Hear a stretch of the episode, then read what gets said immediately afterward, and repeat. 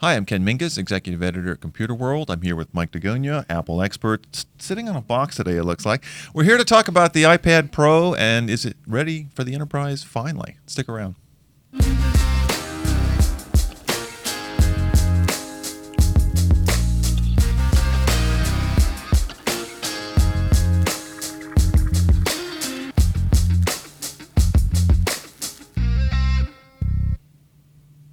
Okay, so if you haven't been following what Apple's been up to lately, a couple weeks ago at the Worldwide Developers Conference, uh, it unveiled new iPad Pros, the new 10.5 inch model, which we've got here, the 12.9 model, I 12.9 inch model that I've got here, along with a lot of uh, hardware improvements sort of under the hood, a new screen, new True Tone, I guess, display is the best way to describe that, A10X processor, better graphics, et cetera, et cetera, et cetera.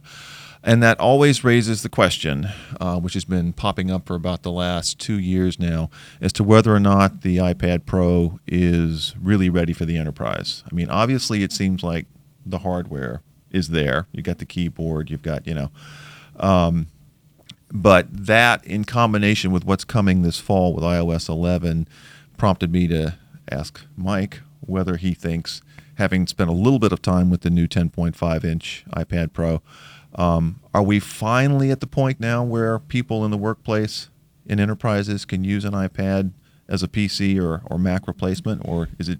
The answer is still the same. It I- depends on your. I wanted a definitive answer today. Okay, go Uh, ahead. it, it depends on, on the focus and what you are doing. Okay. You know, I mean, there's there's a lot of improvements in, in these two models. Uh, the display is amazing. The, Yeah. the, I like the bumped up size. Um, I like the lightness. the bumped this up model. size of the 10.5 The compared to the 9.7. Exactly. You seem to be gravitating. You've, you've got the bigger, the first generation of the 12.9 inch. That's Have right. you found it to be just too big to carry around and deal with? Um, I like it because the when I'm using it, I like the larger screen. Yeah. But I do like the size of this now. The portability. You know, the because I, I always uh, you know between a 9.7 inch iPad and Right. a 12.9 inch iPad, I would always go to the you know the larger one. Yeah. But this is a good size and a good weight, and and the features that they introduced. I mean, it just works really well for somebody who's portable. Okay. And um and by increasing the the size of the screen, the they were able to increase the size of the uh, the keyboard as well Right. uh, on the case, which makes it easier uh, to type. Because Can you tell a difference? Because you know the keyboard has been one of the issues that I think people have had. You know, actually saying, okay, you know, I can use an iPad. If you're obviously just using the screen, portability is key. You got that. But to really use it, you know, and be productive with it in the workplace, you're going to need a keyboard that you know you really can spend a lot of time typing on. Right. This this one feels better to you. This feels better because it has more spacing to, to be about the size of a normal size keyboard. okay. Um, that you know what it does is allows for more comfortable uh, typing without without adjusting or feeling. You're not crunching. Right. Okay. Um, uh, before I know I know people who would have uh, who would bring external keyboards with them like Bluetooth keyboards. Yeah. Um, and this is a good uh, this is a good compromise. And the machine is very responsive. It's very it's it's an iPad. Right. And what's nice about the iPad is that it's it's very direct. You know, it, it, it either does what you want or it doesn't. Yeah. And that's pretty much you know the same the same business case, use case, uh, personal case. I mean, it's it's it all. If it does what you want, why not use it? I have a a friend who just works on the iPad, and he has an iPad Pro. Oh, you mean he does his work on the iPad? He does all of his work on the iPad. Okay. You know, and and it's What- because what, does he do? What what profession? he's uh he he runs uh, the IT department for CDW. Okay. And everything he does is on the iPad Pro because it's it, it, it aligns with his business needs. Okay. He does a lot of email, he does a lot of messaging, he does, and all of that's available on the uh, the iPad. Right. So it, again, it depends. Does it do what you want? And if so, then then use it. If if you're efficient, you know, with It, uh, it seems like, especially this year with the with these new models, one of the things that Apple has done is sort of unified the underlying architecture. I mean, basically the internals, the chip, the the motion graphics. I think even the camera system now is the same. The only decision you have to make is how much storage you want, and you can now get up to half a gig of storage, right? right. Or no? Oh no, yeah. uh, Uh, let me see. Uh, half a terabyte. I mean, half a gig would not half- be yeah, much. half a gig, Half a terabyte. 512 gigs of storage is now available. Um, So really, the only difference, you, the only thing you have to decide is, do you want the big screen or do you want the portability of the 10.5? Right. Which is which makes it easier for people trying to figure out, you know, if they're going to roll these out in the workplace. It, it's going to depend on what the user needs. I mean, obviously, for someone like a graphic designer, something like that, with the with the new um, 120 megahertz uh, responsiveness of the screen, the pencil, because I have used the pencil on this, is it really is even better than the than the first generation, and it's noticeable right noticeable right away. Right. Um, But for more um, office-like things like typing, word processing, you're going to need the keyboard. And I think one of the things that's going to make a big difference, and this is I want to transition in this discussion a little bit, um, is going to be the arrival of iOS 11 because Right. very clearly the hardware is there Right. for workplace use. I mean, these things, you know, when you benchmark them, they're they're approaching some of the MacBooks and the MacBook, the lower end MacBook Pros in terms of, of the Just computing pure- processing. yeah, CPU performance. Absolutely. And you, you certainly have a selection of apps that are now available from you know companies like IBM that's been working with Apple for a while that uh, make it very easy to do th- do what you want to on the uh, iPad.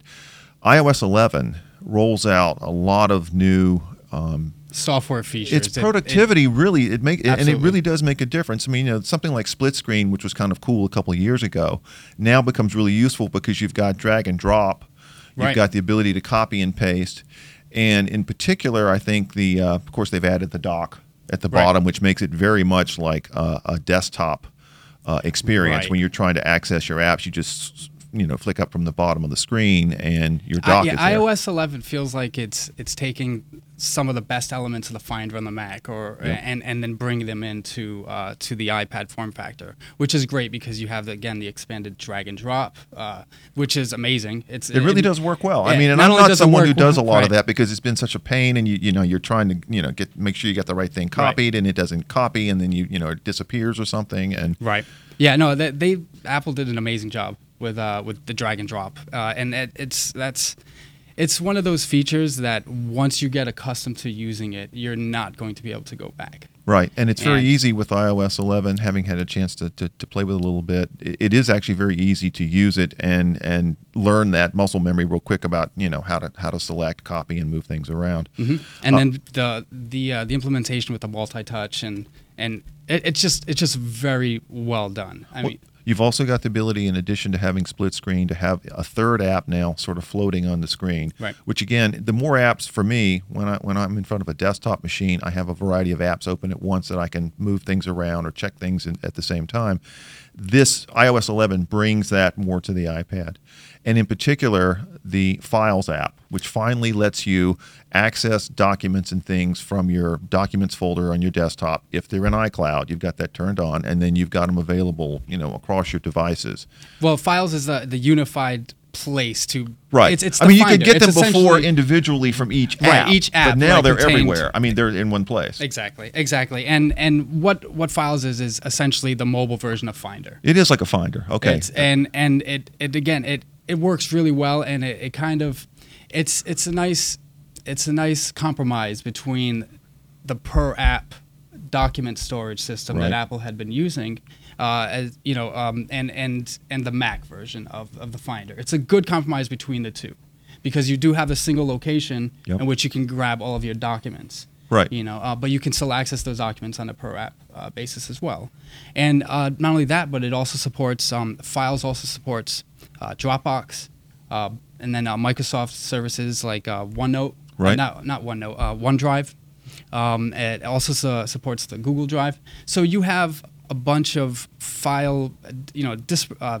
destinations basically or wherever in the basically whichever cloud provider you're using to store your documents in is now available in one place right in iOS well it will be when iOS 11 Right. arrives this fall It's in a centralized location, right? Right. And and that'll just make uh, for for someone who's accustomed to the Finder and and, and Yep. likes to um, create folders to you know to try and then use tags and and to to basically you know um, uh, uh, how do you say to basically control the, the documents, you know, uh, on you know, and not at a per app level. Yep. This this gives you that level of control. That's again a, a nice hybrid between uh, mobile and what was on the desktop. Yeah. Right. Yeah, I, I mean, and I think that's that's sort of where I come down to going back to the original question of uh, of whether the the new iPad Pro is ready for for the workplace.